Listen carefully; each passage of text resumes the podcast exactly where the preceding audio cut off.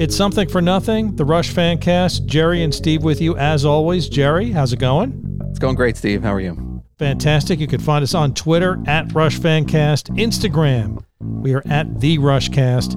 Email Jerry, TheRushcast at gmail.com. The bass intro and outro is Lex. And Jerry, Lex is not a coffee drinker. He's not. He's not. He's not part of the coffee generation, coffee achievers. He is not a coffee achiever. He emailed me today and said, Steve, I don't drink coffee. So I got someone on my team. Did you ask him about tea? Does he drink tea? I did not ask him about tea. Mm. We'll update again next week whether Lex drinks tea. This is very important stuff. Well, then we need to know if he drinks decaffeinated tea or regular tea or herbal tea or green tea. He'll have to get back to us. Okay. I've got a Twitter poll for you, Jar. It's not about coffee or Lex's drinking habits, Okay. but it is about snakes and arrows. All right. The final four songs on Snakes and Arrows. I put it up as a poll. What's your favorite Rush fans? And they said You're going to give me the choices? Bravest Face, Good News First, Malignant Narcissism, or We Hold On. Oh, man. I'm not giving you any hints this time. I'm going to throw a curveball and say malignant narcissism. You're correct. Wow. Really? And by a lot. Wow. Very surprised. 57% said malignant narcissism. Hmm. Bravest Face came in second, 18%. We Hold On, 17%. Hmm. And Good News First came in last, 8%. That's the bad news, right? It was a blowout. It really was a blowout. So after our first three Twitter polls, I took the top songs of all three Twitter polls Okay. and put them up as a poll. So you've got Far Cry, The Main Monkey Business, or Malignant Narcissism. Two instrumentals, huh? Two instrumentals. Definitely saying Far Cry. Far Cry blew it out, 67%. Malignant Narcissism, 17. Main Monkey Business, 15%. So there you have it. There you go. That's that's the top song on the album. You got an email for us, Jar? I do. This is one I've been um, kind of not really sitting on, but just having a back and forth with um, this guy named Jared Schofer. Um, he's uh, on Instagram at Jared2112, I like the email. and he spells Jared J A R A D. Okay. So if you want to check him out, he is doing something interesting. He's walking across the United States of America to raise money for cancer research. Wow. Yeah. So this is what his original email was to me in February is when he sent it. He said, In mid March, I'm going to start walking across the US to raise money for cancer research, and I wanted to tell you guys a little bit about it. The loss of Neil has been incredibly tough on the Rush community because that's really what we are. We are a community of people who share a special bond. It's like a secret club. As has been said many times on your podcast, it was surprising to see how much we were all affected by the death of someone that most of us had never met. For several years now, I've had a dream to cross America on foot and raise money for charity. After seeing what happened to Neil, the choice to raise money for cancer research seemed clear to me. But I'm not doing it just for Neil. I'm doing it for him and for all the loved ones out there who have passed on way too soon from this horrible disease. I'll be starting in LA, and I wanted to share with you what my first day will be like. I plan to start at the Santa Monica Pier and then, just as Neil did many times, walk down Olympic Avenue toward downtown LA. I'll be pushing a stroller to hold my gear, food, and water, which I have obviously named Neil. I plan to finish day one by arriving at Rush Street. Look it up in South El Monte, California, which is approximately 30 miles from the Santa Monica Pier. So you can follow him on, like I said, at Jared2112, J A R A D. And he posts every day on his Instagram where he is, little videos and things like that. And I think currently he's in Oklahoma. Wow. And he started in February? He started in March. Wow. That's crazy. He's halfway through. His itinerary is about 30 to 35 miles a day, he said. Basically, he's going from LA to Phoenix, Albuquerque, Oklahoma City, which is probably where he is now, Memphis, Nashville, Knoxville, and he's going to finish in Virginia Beach. Oh, wow. That's Yeah. great. I think we should drive to Virginia Beach and meet him there at the end. What do you think? you want to? I would love to. That'd be awesome. That would be pretty cool. He says he's going to finish mid to late June, depending on how many miles he does a day. Wow. Maybe we can get a coalition of Rush fans to go to Virginia Beach and cheer him on as he gets to the finish line. Oh, that'd be good. It's a great idea, Steve. I mean, even if we can't make it, maybe we can get some listeners who live in Virginia to head over there and give him a round of applause at the end. Yeah, he's definitely also uh, looking for people to like walk a mile with him just to kill time, I guess. So if any Rush fans are in this area, in the areas I mentioned along his route, if you want to go to his Instagram page, you can get in touch with him. And also, he's raising money. So there's a link to his fundraising page on cancerresearch.org, I think. He's looking to raise $100,000. And right before we started recording, he's got about 21000 That's great. That is great, right? That's great. Well, I definitely think we should donate. And I think we should really think about driving down there and walking that last leg with him or cheering him on at the end or both. Okay. I think you, you, you've just volunteered us for something. So we might have to do it now. Why not? Why not? It'll be fun. Yeah. Speaking of fun, we've got a great episode today, Jer. We've been talking about doing this for a long time. Our top 10 Rush songs. We're going to do it today. I know. It, it's a daunting and frightening prospect, let me tell you. Well, because it was so frightening, we decided to invite a couple of friends to join us on this odyssey. And we're going to be doing a crossover episode with our friends from the Rush Fans Instagram page. We've got Ryan Murphy and Jim Benner from Rush Fans. Welcome, guys. Thank you. Thank you for having us. So why don't we start with Jim because this is Jim's first appearance on the show, Jar. We need Jim's Rush origin story. So That's Jim, right. tell us when you first heard Rush and how did you become a fan? Well, uh, I think it was in, I'll have to say it was ninth grade, early 1982. A friend of mine played Tom Sawyer, and I was blown away. I am a drummer, so of course I was sort of hooked from that standpoint, but I was just blown away. I was floored. And then they told me that, yeah, there's only three guys. And I said, "Wh- what? Three guys make all that racket? That is just crazy. I really, really enjoyed it and, and really started getting into them. And then shortly after that, I got really sick with tonsillitis. And um, my mom bought me, she knew I was getting into it. So she bought me a Rush record. She didn't buy the one that had Tom Sawyer on it. I was a little disappointed, but she bought the brand new album Signals that had just come out. And I started listening to that, and it just really sucked me in. All of the songs on there. Digital Man was one of my favorites on the album, and I just couldn't get enough of it. That's how I got into Rush. Uh, that was in 1982, and here we are. I'm still into Rush. you have to be if you're on here. Yeah, The rest is history, right? the rest is history. So Ryan, uh, why don't you tell us what's going on at the Rush Fans Instagram page? You've also got a YouTube channel you want to tell us about. So fill us in before we get into our top tens. Absolutely. So what we're doing with our YouTube channel now is we're we're really trying to grow that. It's pretty unique. There's not really much else out there like what we're doing. Of course, we have our weekly Rush discussions called Rush Roundtable that both Jerry and Steve, you guys have been on. Anyone's welcome to come on that. Various different topics that we're doing there. We have three new series as well. One of them is called Rush Roots, which is basically we're chatting with Rush fans as to how they got into the band. So kind of their Rush origin story, if you will.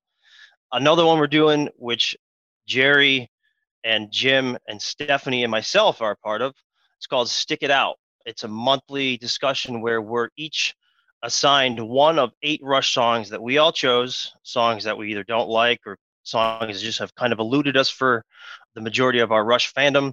And we have to listen to that one song 20 times or so and then report back to the group. Did it grow on us? Do we still not like it? Do we like it less? And then the last one we're doing, which is brand new, it's called Rush Deep Dive. And this has uh, our friend Donna Halper on it, uh, as well as myself uh, and Matt and Tim. We're diving into all 19 albums. We're each choosing one deep cut song from the respective album that we're talking about and just discussing it as a group. And that's been so far a, a pretty big hit. We started with Clockwork Angels and we're going, uh, that's posted now and we're going to be going in reverse order. So lots of cool things happening on the Rush Fans uh, YouTube channel. And as always, the Instagram account, that's been around a while, that's growing. Uh, and that's also a lot of fun as well. So And Steve, guess what my song is for this month on the uh, Stick It Out? Go ahead, take a wild guess. Tai Shan. It's Tai Shan. I have to listen to Tai Shan 20 times. So I'm going to guess that Tai Shan is not in your top 10 Rush songs today, Jer? No. It's at the, what's the last? It's little, uh, literally, I made a list and it is literally the one at the bottom. Well, I don't know about you guys, but this was really, really hard for me to whittle it down to just 10 songs. Everybody's nodding their head. So why don't we get into it? What we're going to do is everyone's going to give their number 10 song and then we're going to count down from there. So why don't we start with you, Jer? What's your number 10 and why? Well, like you said, impossible. Remember uh, Ryan? We had Ryan on, Ryan Reed, Yes. and we were talking for smack a couple of episodes about all his rankings. Well, this was so hard to do. This was so hard to do. And we just did 10. Oh, okay, so anyway, my number 10 is The Anarchist from Clockwork Angels. Wow. Okay. I like it because it's a, it's a late catalog gem and it contains one of my favorite Rush lines, which is an early promise that somehow died, a missing part of me that grows around me like a cage.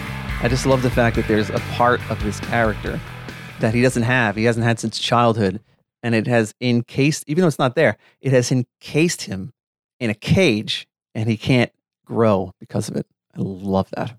That's an unorthodox number 10 choice. What do you guys think? Definitely different. It is. I don't know if that's an endorsement. It's a great tune, though. It is. It's a really great tune. Wait till we get to number four. All right, Jim, what's your number 10, Jim? So for me, number 10 is Prime Mover. Wow. Just a really great driving song. It starts with drums, which is great for me. And well, my lyric that I really like on it is the point of a journey is not to arrive. I always thought that was really cool that there's there's so much to see on the way to anything or on the way through life that you know don't just worry about your destination don't miss everything that you're going to wind up seeing you know that's kind of how i take that and my my quick story was that we were in a hotel down in austin texas and there was a a family who came in and they were like, "Oh my gosh, we finally made it!" And you know, they were sort of hemming and hawing about that. And I said, "Well, you guys know the point of a journey is not to arrive." They were like, "Wow, that is so profound." did, did you credit Neil? Yeah, I did. I did. I said, "No, this is not me. This is from a song." but I, I always thought that was interesting. Yeah, prime mover. I love the fact that we got a Hold Your Fire song in somebody's top 10. That's cool. Ryan, what's your number 10? So, where would I rather be? Anywhere, anywhere but here. No. Wow. My number 10 is a song that can only be described as a bit demented. It is Double Agent from Counterparts. Wow. I love it. Is that more of a curveball than mine? You could say so, I think. Yeah. uh, you know, the spoken word on this is something that I originally hated, uh, and then it really grew on me. I think it's super unique, uh, similar to how Rush is very unique and experimental. You know, I mean, I think they were always experimenting with new sounds and such, and I think they definitely did that with the spoken word here. The guitar work on counterparts as a whole is is just great, but this this song is fantastic. The guitar solo just shows Alex's genius. You know how it's perfect fit for this song too. But for those that don't like this song, I would say try to get by the spoken word first, uh, because that's like the biggest complaint that I hear about why people don't like this song. Try to get by the spoken word. Once you do, you'll be hooked. The instrumentation is awesome. And I think you'll really understand why the spoken word is there because it really fits into the song. I think that's a great pick. I love that song. I wouldn't put it in my top 10, but I commend you for doing it. I love it. That was the first song I had to listen to on uh, Stick It Out, and it, I became a fan of it. Yep. How could you not? I know. It's fantastic. Steve, what's yours? What's your number 10? My number 10 is Manhattan Project. Hmm. Many of the songs on my list are songs that have kind of a cinematic quality to them. And this song brings all the images of that moment to my mind. You know, the moment when the bomb drops on Hiroshima.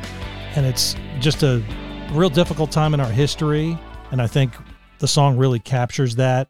My favorite line from the song The hopeful depend on a world without end. whatever the hopeless may say. and Neil's drums are just fantastic. Alex's guitar work is epic. Has to be in my top 10. Manhattan Project. Thoughts? Nice. It's fantastic. it really is. It's really, it's one of, it's just one of those songs that, you know, it's, there isn't a band other than Rush who could write a song about the Manhattan Project. You know what I mean? About the making of the first nuclear weapon. It's just, uh, it's, it's a, it's a rare thing. All right, Jer. Yes. We're down to number nine for you. What you got? I have YYZ All right. from, of course, moving pictures. So I think it speaks for itself. I, there's really nothing else I can say about it. That's it. YYZ, number nine. That- yeah, everybody knows why it's should be higher probably, but everybody knows what YYZ is about. All right, that was easy. Jim, what's your number nine? Well, my number nine comes from an album that I think um, is often pushed aside. My number nine is Lakeside Park. oh, wow. I actually love the entire Caress of Steel album. I, I think it is really a fantastic piece of work. But Lakeside Park really stands out, you know, for me. Again, it starts with drums. Th- th- This is not a theme throughout my entire list, though. I can't really put it into great words, but the song just just hooks me. I just I just really enjoy it. It's very nostalgic. Kind of is. E- Every everybody has a lakeside park. Yeah. Ryan, you're number nine. My number nine is Armor and Sword from the Snakes and Arrows album. Wow. Yeah, so mentioning Stick It Out, the series we're doing on YouTube, this was actually my first song that I got, and it was one I didn't put it on my list because I didn't like it. I put it on my list because it was one that has like eluded me over the years. Uh, and and Jerry and Steve, you guys had discussed Snakes and Arrows, and we were just getting into starting Stick It Out at that time. And I listened to your podcast, and I thought, all right, this is going on my list because I hope that I can really get into it here soon. And funny enough, it was the first song I got. I think the intro is perfect. I love Geddy's voice uh, and the lyric when he sings, Our better natures seek elevation, a refuge for the coming night. No one gets to their heaven without a fight. I get chills every time I hear that. It's got moments of heaviness, but also kind of upbeat and calming parts to it. It- It's got everything that I like in a Rush song, kind of similar to Headlong Flight. I know that you guys have said that uh, a few times too, but I think my only complaint with the song is that the guitar solo was would be a tad bit longer. Then again, Mm. the song is over six minutes, but yeah, it, it's one that I'm I'm recently into, but I think it's going to be on my top ten for the rest of time. So if we didn't talk about it on our podcast, it would have been lower on your list, you think? Oh, totally. I would say so. Yeah.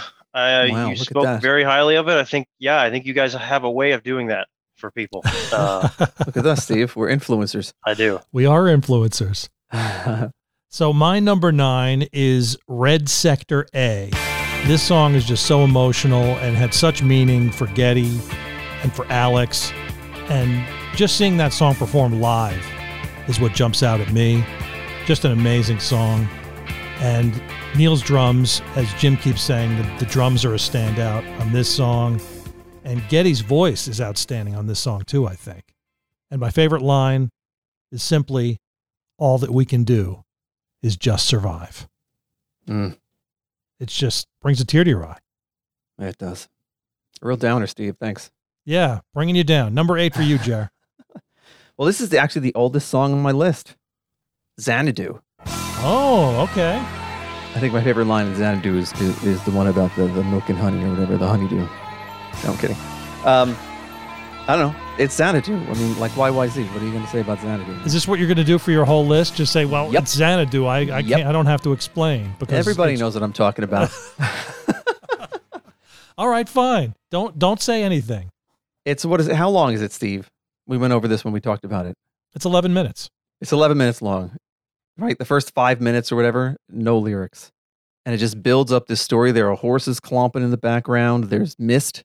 You can see the mist. I mean, it's just an incredible cinematic song based on a, an old poem. It's just a classic Rush way of doing things, you know?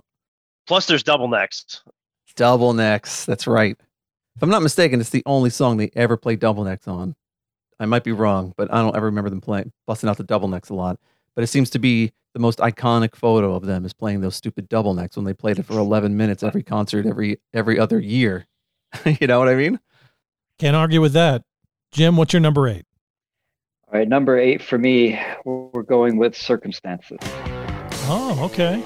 It's such a really great short piece that's just super energetic. You know, flies through a few different sections, has a really quiet, calm interlude in the bridge. And, you know, even though all three guys are playing pretty busy, I mean, each of their individual parts are pretty busy. I've always felt that they do not ever, you know, detract from each other or sort of overstep or overshadow. It blends in really, really well. And it's in a crazy time signature, which is also cool. yes, that's always fun. More songs should be in crazy time signatures. So far, I love Jim's and Ryan's list, Jar. They're very different. Different than mine, that's for sure. Is that a knock against my list, Steve? You don't love my list? Yours is is expected. Uh, uh don't take that the wrong way, but I just did. Of course, I took that the wrong way. What kind of? I know you too well. That's the thing. It's like saying you're not conventionally good looking. Don't take that the wrong way. right, let's move on. Ryan, Ryan, what's your number eight? Most people have noses. okay, so my number eight is Lock and Key because, you know, it's just Lock and Key is good. It's just like YYZ and Xanadu. There's just Lock and Key. Uh, Lock and Key from Hold Your Fire, uh, a song that deals with the primal killer instinct in all of us. Uh, you know, if, if murder wasn't against the law or considered immoral, would we all be murderers? I guess, who knows? Neil writes about it. The opening synth, it really sets the tone uh, with Geddy speaking, you know, I don't want to face the killer instinct, face it in you or me. The bass line, killer, Geddy plays a five string. Uh, one of the lyrics I really like from this song is when Geddy sings, No reward for resistance, no assistance, no applause. Always found that just so badass.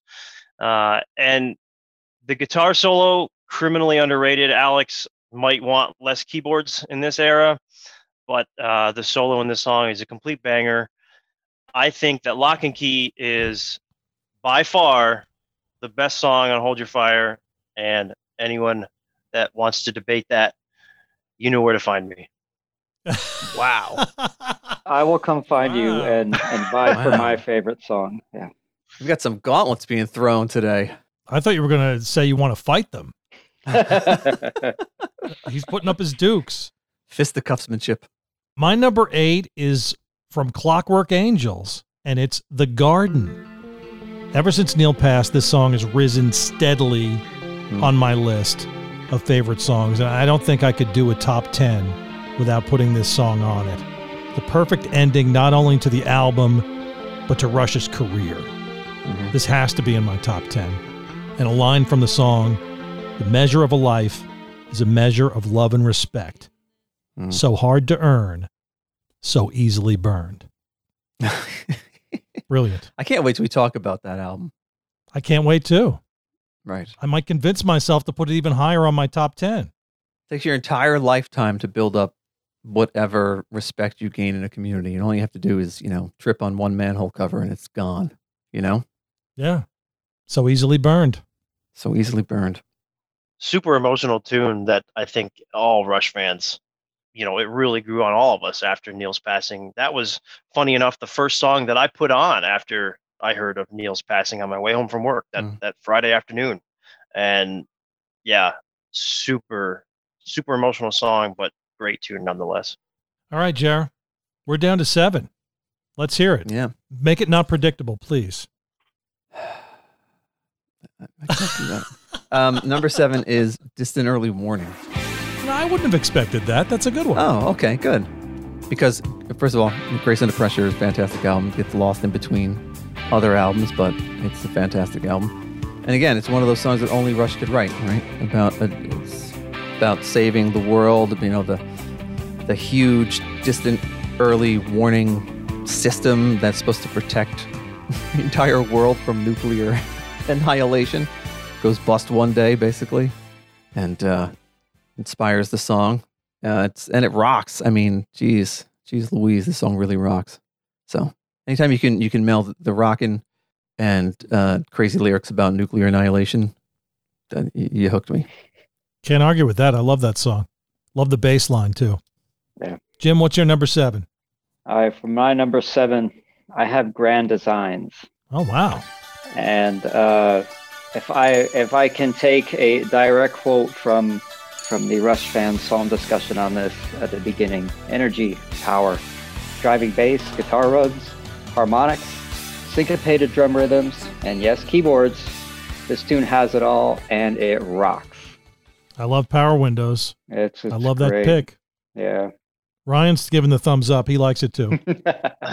Yeah, we'll, we'll get there. oh yeah. oh wow, it's on your list. Oh, spoiler alert! All right, number seven for you, Ryan. Jerry, I'm going to do you one better on Grace Under Pressure. My number seven is one that I pulled out of the vault. It's called Between the Wheels. Uh, oh, the recognizable keyboards at the beginning i think are are great you know the guitar part uh, builds f- from that i just love the slow intro uh, of course my intro to, to this uh, uh, to this song here is, is what Geddy said on R30 when he introduced this song. They were pulling it out of the vault, and I find that crazy because I listen to this song weekly. It's definitely not in the vault for me, but I love the instrumentation on the chorus. I love the lyrics. Uh, at the end of the chorus, frozen in the fatal climb, but the wheels of time just pass you by.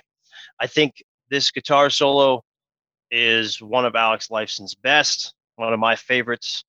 It's a rather deep cut, in my opinion, but I think the song really stands up to Distant Early Warning and Red Sector A as three of the best songs on this record. I Mhm. love it. Yep. That was quite a shock, Steve, when we saw them play it right on was it R30, right? oh yeah, I wasn't expecting it. yeah. And Rush's vault is different from our vault, really. I mean, their vault, they have songs in the vault. No songs are in our vault. That's true. Very true. Now I know I, I said Jerry was predictable, but my list is sort of predictable too, at least in my mind. And my number seven is twenty one twelve. This is the song that put Rush on the map for me, really. And I was blown away the first time I heard this. As a new Rush fan, hearing 2112 for the first time, it's just imprinted in my brain. And it still blows me away to this day. It's heavy in parts, beautiful in parts, an incredible story by Neil, and just a tour de force for Alex, I think. And my favorite part of the song is Discovery. Well, you must have been excited when they played it live, right? Oh, oh, amazing. I asked the question. I was standing right next to you. I know you were. See how it sings like a sad heart, joyously screams out its pain, sounds that build high like a mountain, and notes that fall gently like rain. and then Alex does it like like rain. Oh my god, he's so good. All right, Jer, very exciting. We're up to number six. What you got? I have the Spirit O Radio. I've never heard that one. Spirit O Radio? Yeah, it's the Irish. It's the, it's the bagpipe version. You ever heard the bagpipe version? The bagpipe version that was done by Rash. Oh, Yeah, done by Rash. Exactly. Yeah, the Spirit of Radio. This is a classic. It had to be in there.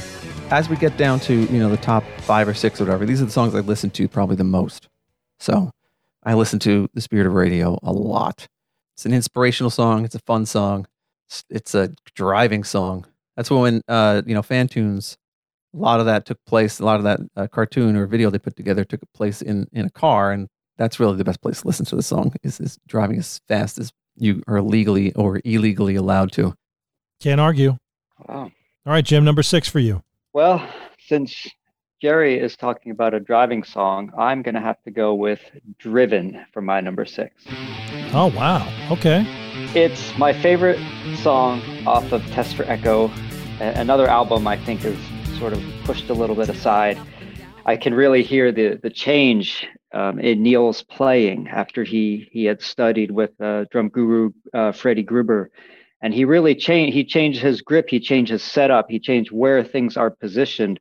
I can really hear that that difference in feel, and this song is just it's very driving, you know. And um, you know, a couple of one one of the lyrics that I really like that I found just really interesting in it is driven to the margin of error, driven to the edge of control, driven to the margin of terror, driven to the edge of a deep dark hole. And right after right after those lyrics, they, they kind of break down and go into Geddy's little bass kind of kind of deal, which I think is really cool. Definitely has like an odd rhythm at the beginning. Oh yeah. You know, it's, it's just a, a just a tad off kilter, Oh yeah. which is why I really like it too. So, Ryan, you're number six. So it's my turn to drive. Okay. Uh, before I tell you all my number six, I'm going to ask you all that you put on your 3D glasses. Otherwise, you'll only be seeing this or listening to this in one half D. Be sure you put them on. Otherwise, you can't enjoy the scary effects. They'll whip right out at you, believe me. And listen to that synthesizer. This is the weapon from Signals. Of course, Wow. my intro was a reference to the Count Floyd uh, Yes. video in the Power, or excuse me, the Grace Under Pressure tour. You know, the song starts by paraphrasing FDR's inaugural address. Uh, you know, the only thing we have to fear is fear itself, and this song is uh, there's nothing to fear but fear itself. Uh, but I always kind of grew up studying presidents, I guess, if you will, and I always thought that was cool. Uh, the lyrics are are dark but also relatable, and this guitar solo very haunting but very melodic. It fits this song perfectly. I always rave about Alex's solo work in the '80s just because you know he really needed to find his spots uh, as the guitars were somewhat pushed aside for the synths. Uh, and I'm not sure that there's an Alex solo that fits a Rush song more perfectly than the one in the Weapon. I'm definitely not saying that this is his best solo, but I'm saying that in terms of fitting the song, this is pretty close to the top. I love this tune, and it's great live in the Grace Under Pressure DVD as well. What I love about that first uh, stanza is, you know, we've got nothing to fear but fear itself. You know, is like you said, FDR trying to make everyone feel safe and secure, but then Neil jumps in with like all of these, all of these alternatives, like- like not pain or failure, not fatal tragedy, not the faulty units in this mad machinery. He's like, what are you talking about? We have lots of things to fear. And it's cool that it's part of a trilogy too. You know, Yeah. Definitely, definitely. So my number six is La Villa Strangiato, my favorite of the Rush instrumentals. Jerry's laughing. Why? Your pronunciation? is it bad? No, it was good. Stanzia. The only instrumental in my top 10, so there's a spoiler for you, showcases everything I love about Rush in one song. So many twists and turns. And I just think this is Rush at their musical peak. I'm not sure if they wrote another song that was as complex and just musically creative as this song. What do you guys think? I agree. I agree too. I also agree. There we go. Unanimous. I think Steve, you mentioned at the beginning that a lot of your songs are, you know, based off scenery or imagery, and I think a Mhm. song with no lyrics, it paints a fantastic picture in your head, even without words. Yep, absolutely. Jer, where to the top five? What you got? My top five song is Natural Science Ooh, because Natural Science, in my estimation, is one of the kookiest songs anyone has ever written. Just the kookiest, craziest, out of this world song that's about, you know, the entire evolution of a society inside of a, a little tide pool. It's just the crazy, craziest theme for a song. And it's just the the song itself, the, the music is is insane in parts. You know what I mean? It's like makes you wonder, you know, whether or not you're viewing reality correctly. Sometimes depends on, I guess, what mood you're in. But it's definitely a good. I listen to Natural Science a lot for it being a really long song. So can't argue with that. Jim, you're number five. My number five is the Analog Kid. Oh, good one. Thank you. What can you say? It's the Analog Kid. No, it's uh, it's it's really, it's don't really, steal my no descriptions. it's really upbeat. It's really energetic. It, it's exciting. The imagery that Neil paints lyrically, I think, is very interesting. You know, about a boy lying in the grass, you know, basically tipping his hat down to cover his eyes. He's just kind of hanging out and and dreaming about the fawn-eyed girl that that he likes, or that is at least occupying his thoughts. And Alex's guitar solo in this song is just nothing short of absolutely outstanding. The energy that he played in the, on the Clockwork Angels tour uh, for this song that was captured on the DVD is just amazing, just amazing. It was so great to see to see those close-ups of Alex. You could really see what he's playing and what he's doing. It, being able to watch him play it kind of brings a brand new appreciation to his talent. You were there, Jim, right? I was there in Dallas where they filmed it. Yes, I Were was. really? Yes, it was very exciting. Have you gone frame by frame? I have, and I have not found myself, but but when they when I saw the trailer for the DVD and it said "Good Evening Dallas," I almost shed a tear. I was like, "Oh my gosh, this is so great!" great choice, great choice, Jim. Thank you. And Ryan, you're number five. My number five is Marathon from Power Windows. Ooh, The opening line, it's not how fast you can go, I think is the theme for the entire song.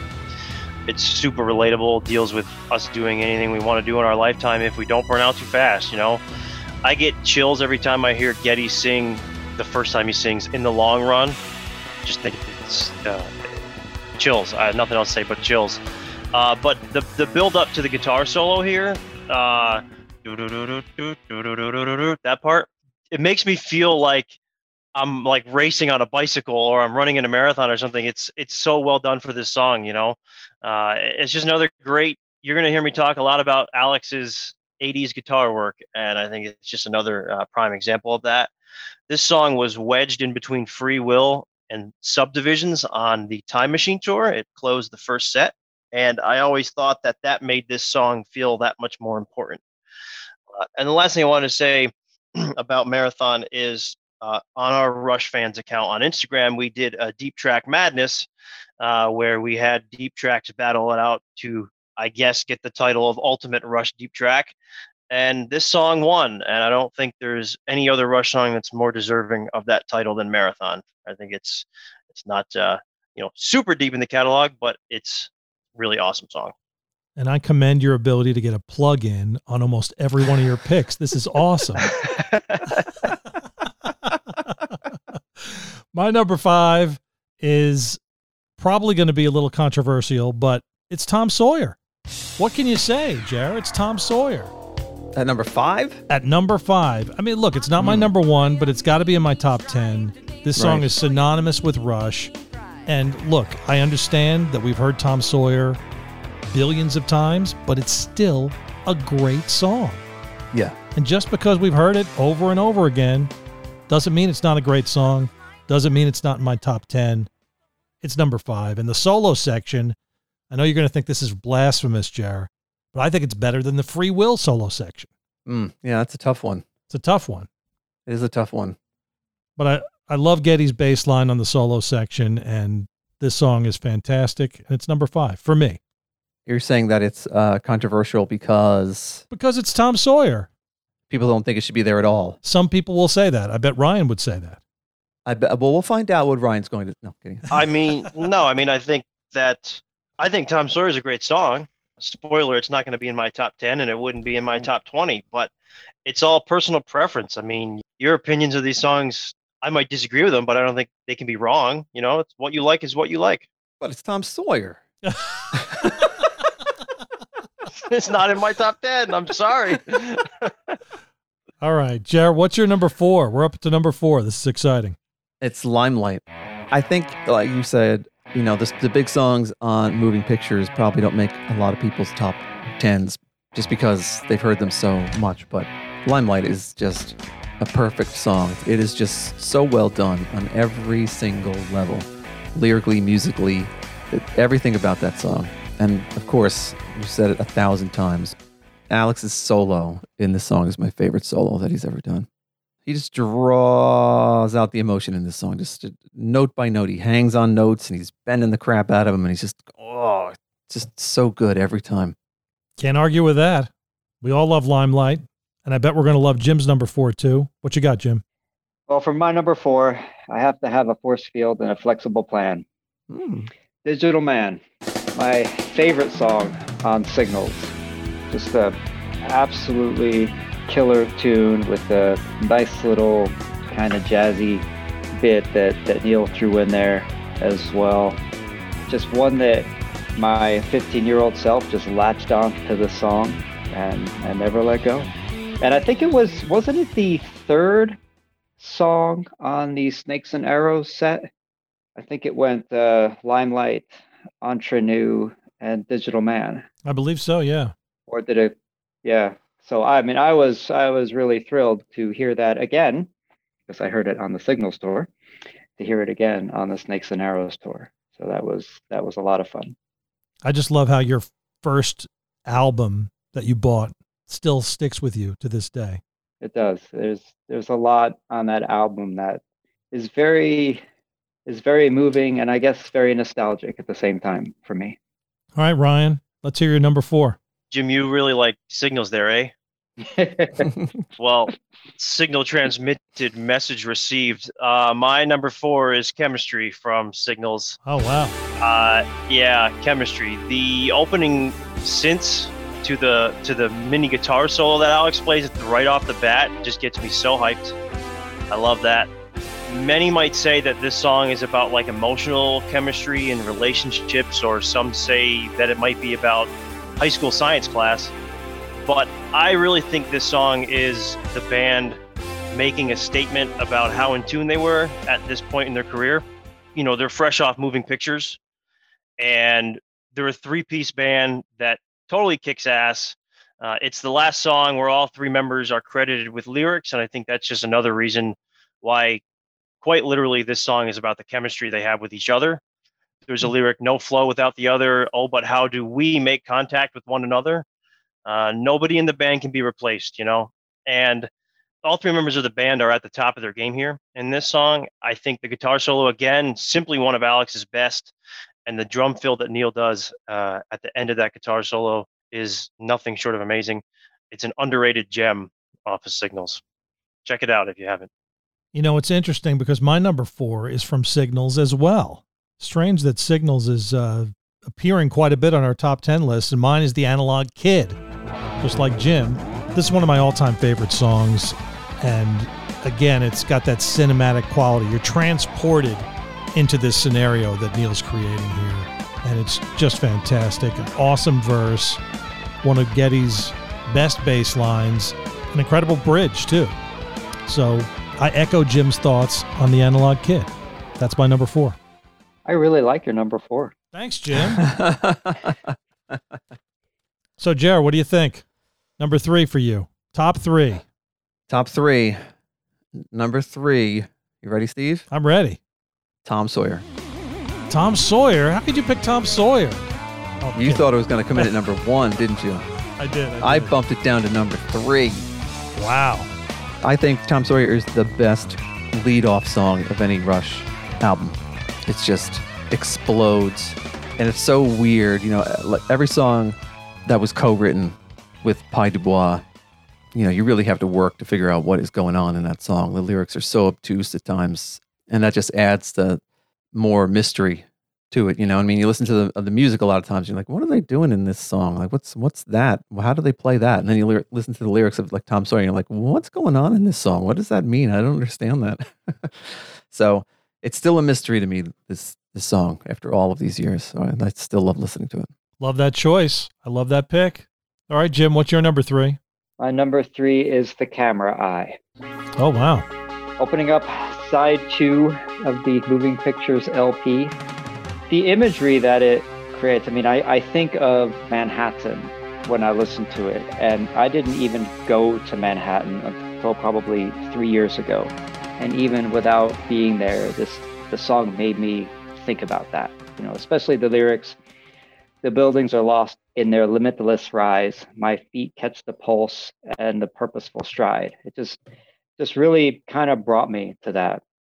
I think the their playing is just excellent and that second part of the song where they sort of change things up a little bit is just a it's a nice little change and it's always exciting to hear jerry and steve were you guys in madison square garden on the time machine tour we were when they did the camera eye and when Geddy sings "Chase Through the Streets of Manhattan," and you know the whole building erupted. It, it gives me chills just thinking yeah. about it. It's fantastic, fantastic. What's your number three, Ryan? Well, let's get right to the heart of the matter. Uh, my number three is Emotion Detector from Power Windows. Wow. Yes. Wow. If you haven't caught on, I really like the synth era of Rush.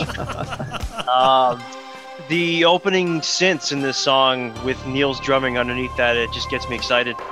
This is the only song from Power Windows that was never played live. Yep. Uh, I was so hoping that we'd get it on our 40. Uh, we did not. Truly a shame.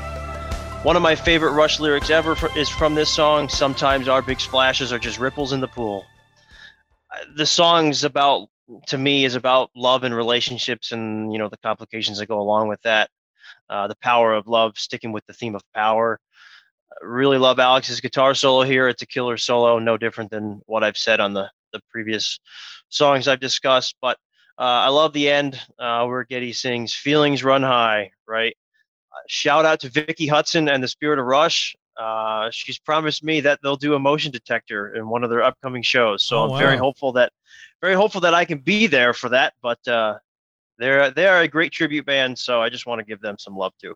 So my number three is from Jerry's list, Natural Science.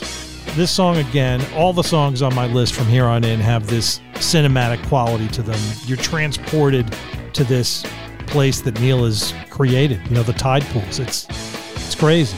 Yeah. song takes you on a journey, and Geddy, Alex, and Neil are at their musical peak here. And uh, the thing that puts it over the top for me is just the experience of seeing them perform this song live. We've talked about this a couple of times on the podcast, Jer, Yeah. but seeing them perform Natural Science for the first time on the Test for Echo tour, that was it for me. Yeah. And it, it was just incredible. This song has been in my top 10 ever since. So that's number three for me. So, Jer, we're ready for your number two. Number two is Subdivisions. Ah, Subdivisions is such an incredible song. It was it was definitely, you know, I, I- it was first, it was second, it was first, it was second, it was first, then it was first and first and first, and then it was second. And, you know, I mean, like this song is so perfect. Not only did you know did it come when when Rush was changing their sound, where a lot of different things probably could have fallen apart. You know what I mean? Like bringing in the keyboards could have added a, a dimension to the song, but a bad dimension. But instead, they I don't know what was happening when they were writing this song. But this I love this song. I will never not love this song. Like just like Tom Sawyer, I can hear them play subdivisions every time they played. And as we discovered after we discussed subdivisions on the podcast, someone wrote us in and told us about this the cyclical nature of the Mhm. lyrics themselves, which I had never noticed before until that person told me about it. And now I just love the song even more. it's amazing how many songs from Signals are appearing in our top tens, more than moving pictures, I think. Yeah. It's crazy. I know. Shows you how underrated Signals is, really. Right. So, what's your number two, Jim? My number two is Entre Nous. Oh, wow. It is my favorite off of Permanent Waves. Apologies to Natural Science and to Spirit O Radio, which are wonderful songs. But Entre Nous is the one that, that really hooks me.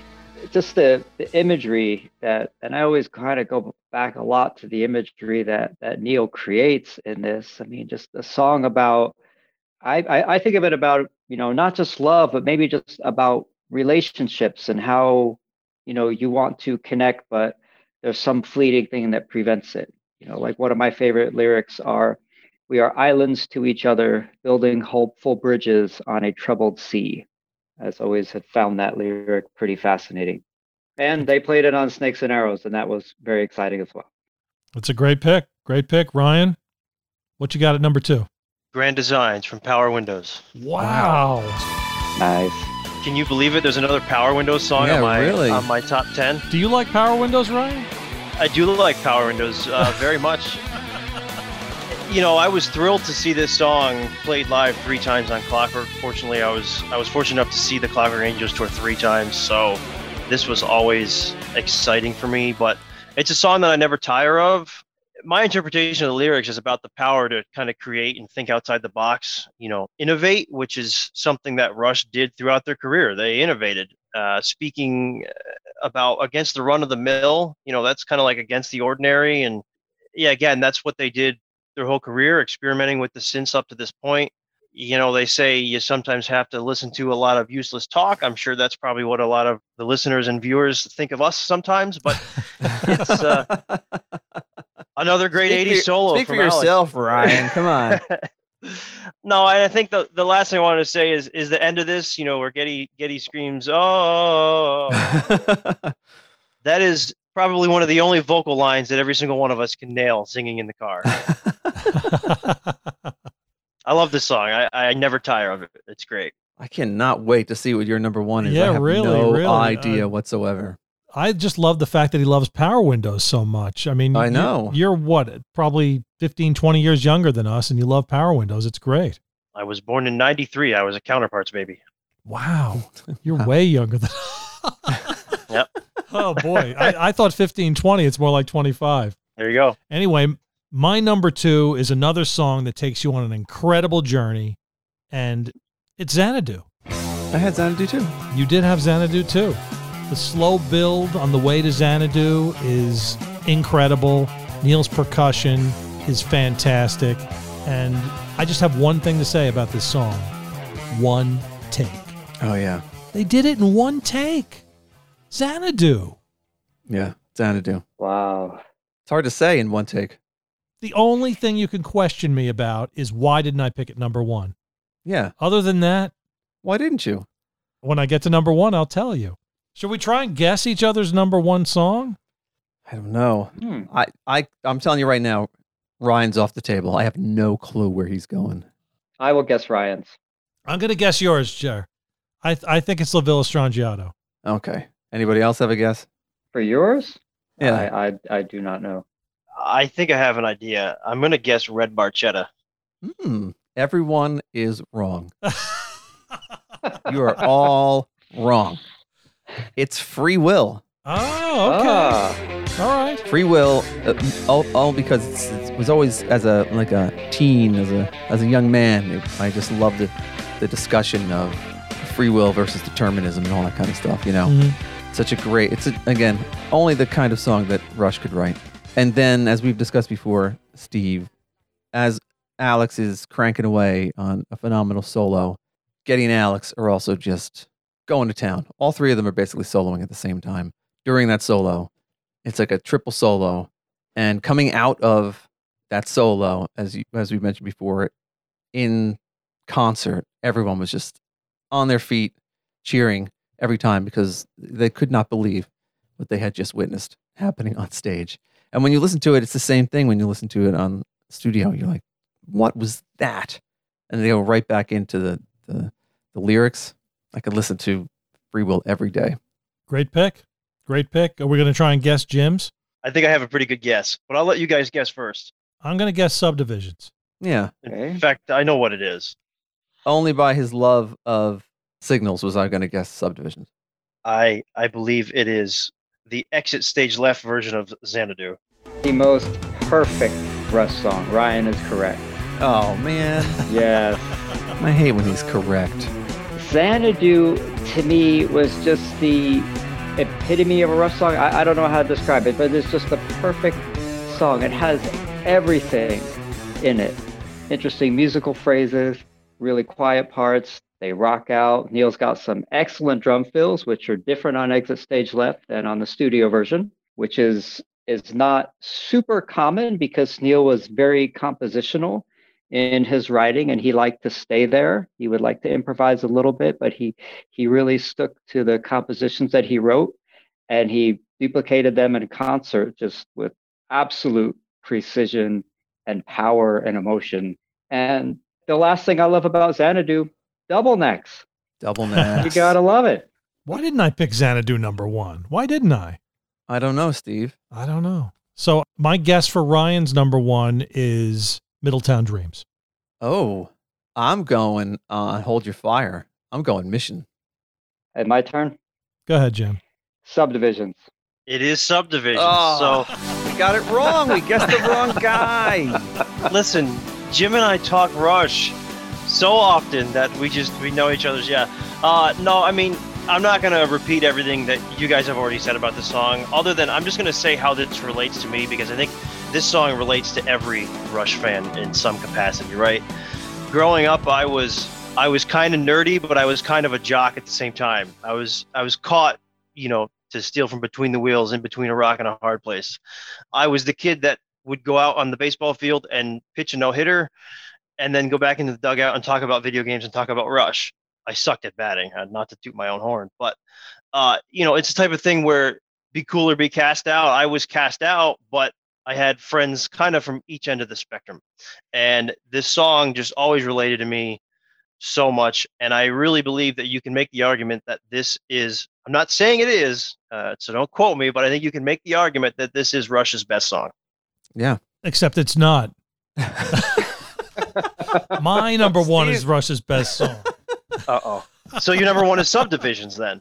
Now I I have to say, Steve, I don't know what you're going to put as number one. I, I, I have a really good idea. If Ryan guesses and you don't, Jerry, I mean, what does that say about you? it says that I didn't get a good night's sleep last night. Is what it says about me. Uh, I think your number one is a song about a car, Red Barchetta. Ooh, Jim. I am going to just kind of go out on a limb and guess it is Hemispheres. Wow, that is a limb. That's a limb. Uh, who's closer, Steve? Ryan is closer. Ryan is closer. I'm going to say that you're going to say that it is Limelight. No, it's Red Barchetta. Ah, Ryan was so close that he was right. I, li- I listened to your podcast, you know. See? Ryan listens to the podcast, Jerry. You should listen to it once in a while. if I listened to every time Steve said a song was in his top ten, Wow. Yeah, I was expecting Steve's top 10 to be about 50 songs long, but right? there you go. Yeah. Look, it's another song that transports you to another place. I mean, you're with Neil on this ride, the whole song, and Geddy and Alex and Neil created this cinemascape that is just incredible. I mean, every note of that song has meaning Mhm. with the lyrics for me. Yep. There are so many little moments in that song that just are incredible. And you know, we talked about it when we talked about Red Barchetta. I mean, it's just it's just the song for me.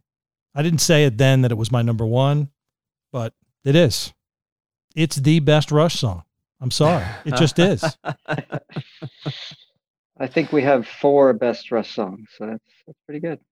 Or forty. Or 40. Or 40, or 40, yes. It's a fantastic song. And Steve, I, I, I will say though that I, every time I hear them play that live, it's just, it feels special somehow. yeah. You know, when they when they play it live, it's, it, it it always has. Well, this this was fantastic, guys. This was great. Thanks so much It for joining fun. us with this. It was fun. I'm just surprised that there weren't a, more overlaps. Yeah, there were a couple, but there weren't many. That was thanks Yeah. to Ryan's uh, just picking power windows for the whole thing. No, I mean, I had I had I had three songs from Signals and I had 3 I'm songs kidding. from Power Windows in my top 6. So I mean, I guess you could say my favorite album's Power Signals, right? yeah, That's true. Signal windows. So we mentioned this at the top, but we're also doing this on the Rush Roundtable this week. So when this episode is released, you're hearing this on Monday, May 10th. You can also go on YouTube and play the Rush Roundtable, which will be appearing on. And uh, we're going to have a couple other people there, Ryan, as well. Yes, we will have Ryder Hyduck and Stephanie Mossman, two of the Rush fans page admins. Okay, great. So we'll hear their top tens and we'll hear ours again. Does it have to be this top ten? Yeah, you can change it if you want to. That'd make it interesting, right? Because I know I just had a feel like as I was as I was compiling this, I'm thinking to myself, man, I could I could hmm. do this again. I could just make another top ten. Do you know what I mean? There's so many. It's ridiculous how many good songs Rush has. We can throw in some honorable mentions on the roundtable. How about that? We'll have to tune in to hear Stephanie's and Ryder's lists and also our honorable mentions. Yeah, there you go. So, Jim, Ryan, thanks a lot. We really appreciate you joining us today. Thank you for having us. Thank you for having us. It was a great time. Yeah, it was fun. So, Jared, that was probably the most difficult thing we've ever done on this podcast. That's true. Having to narrow it down. I am. I'm telling you right now, Steve. I am not doing all of the songs. Yeah, no, me neither. I mean, just listening to your list, forget Jim and Ryan's for a second. Yeah. Your list, I didn't have the spirit of radio on my list. And I'm like, wait a minute. How did I not have the spirit of radio on my list? I didn't have Red Barchetta on mine. How do you not have Red Barchetta in your top 10? I know. I'm crazy. Both of our lists are crazy Right. because we're missing about 20 songs from our top 10 that should have been in there. Right. The thing that was amazing is that there was very little overlap between all four of our lists. Yeah, there were a couple here and there, but there weren't a lot. I thought it was just going to be straight up my list.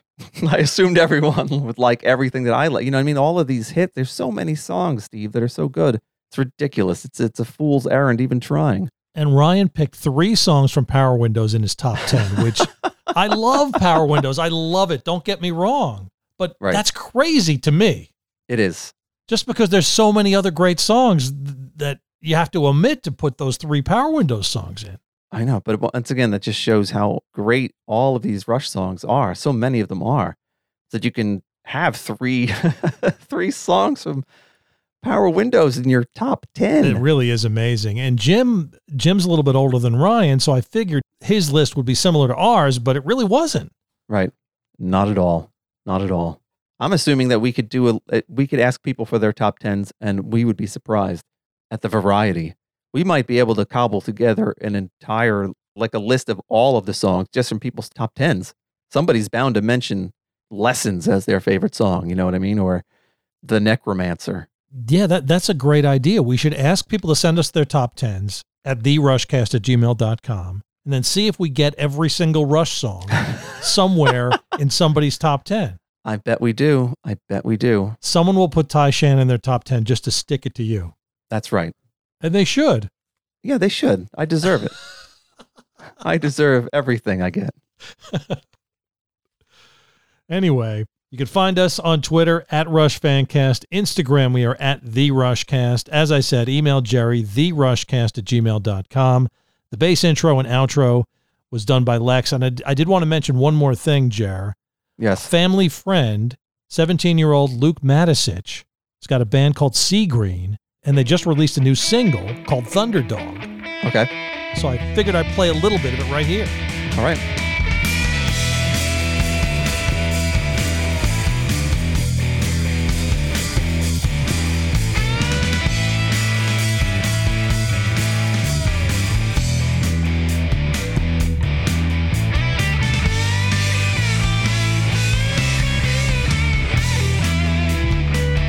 Pretty awesome. I mean, 17 year old kids putting this together, Yeah, that's pretty cool. it's great. Really is. And he's a huge, huge Rush fan and said, Hey, Steve, could you mention us on the podcast? And I said, Well, we have to, right? Right. Where they release it, where can people find it? Spotify. Oh, geez, that's like real. That's real, oh, Steve. Oh, it's like real. It's not a joke. And Sea Green. Is that what you said? the name of the band is Sea Green, and the name of the song is Thunderdog. That's a good band name. Yeah, I like it. So I hope you have a great quote, Jer, to wrap this up for us. The top ten list. It's, is it is it from your top ten? It's not from my top ten. It's from Ryan's top ten. Okay. I was inspired by his love for Power Windows. So it's from Grand Designs. Oh, nice. Like a righteous inspiration overlooked in haste, like a teardrop in the ocean, a diamond in the waste. Some worldviews are spacious, and some are merely spaced. I have to rethink my top ten now. Thanks, Jer. Bye, Steve. Hey Rush fans, this is Ryder Hyduck, And this is Stephanie Mossman. and we are two of the page admins of at Rush Fans on Instagram. Are you interested in hearing our top 10 lists as well? Then check out the counterpart to this episode of Something for Nothing, Rush Roundtable, episode 75 of this same topic. You can view it now on our YouTube channel at youtube.com forward slash the letter C forward slash rush fans. Enjoy!